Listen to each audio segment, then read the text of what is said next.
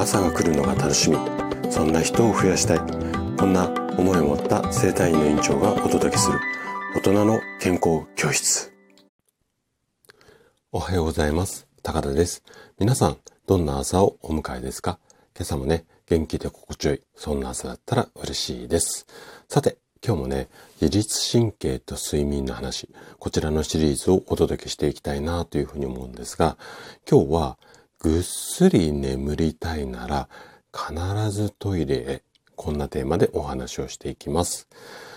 朝までね、ぐっすり眠るために大切な習慣があります。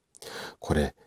あなたは何だと思いますか？うん。もうね、今日テーマ発表しちゃってるので、何だと思いますかって聞くところがちょっとおかしいかなというふうには思うんですが、まあ、このね、あの、大切な習慣について、今日は、まあ、その理由も含めてね、お話をしていこうかなというふうに思っています。でね、特に私と同じ世代、うん。あの、私今53歳なんですが、50代以降の方には、こう、まあ、切実な、まあ、問題っていうか、うん、ちょっと関連することが多いので、まあ、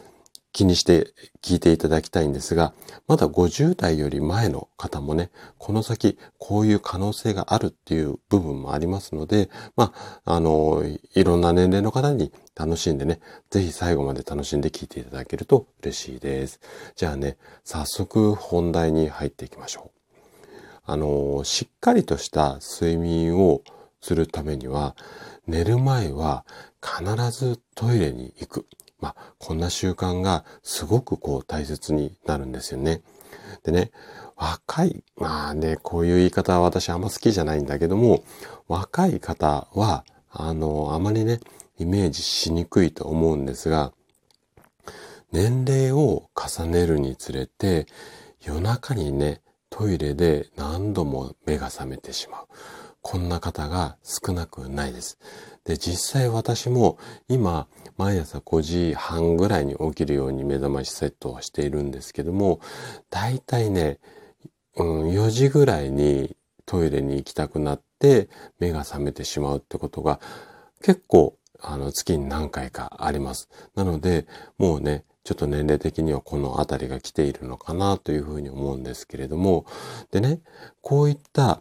こう夜中に目が覚めるような状態が長く続く、もしくは慢性化してしまうと、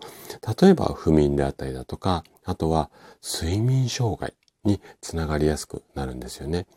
で、いわゆるこう病名で言うと夜間頻尿なんて言ったりしますけれども、この夜間頻尿を防ぐようにするためには、こんなね、三つのことを意識してもらいたいんです。まず一つ目。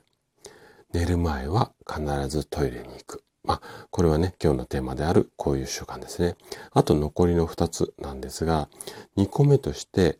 締め付けの強い下着は避けるようにしましょう。で、これは、えっと、理由とすると、膀胱を圧迫しないようにするためです。これが二つ目ね。じゃあ最後三つ目。三つ目は、カフェインだとかアルコール。これらは利尿作用って言って、おしっこ出やすくするような作用がありますので、寝る3時間前からは、3時間前、ま、ん？前からは飲まないようにする。まあ、こんなことを大切にするといいかなというふうに思います。で、このあたりを意識するだけで、寝入りの90分。このあたりがすごくスムーズになりやすくなります。で、夜中にトイレで目が覚めてしまうと、あの、このシリーズではね、何度もお伝えしてるんですが、ノンレム睡眠からレム睡眠、ね、えっ、と、深い眠りだったり浅い眠りだったり、このあたりのリズムが崩れてしまうので、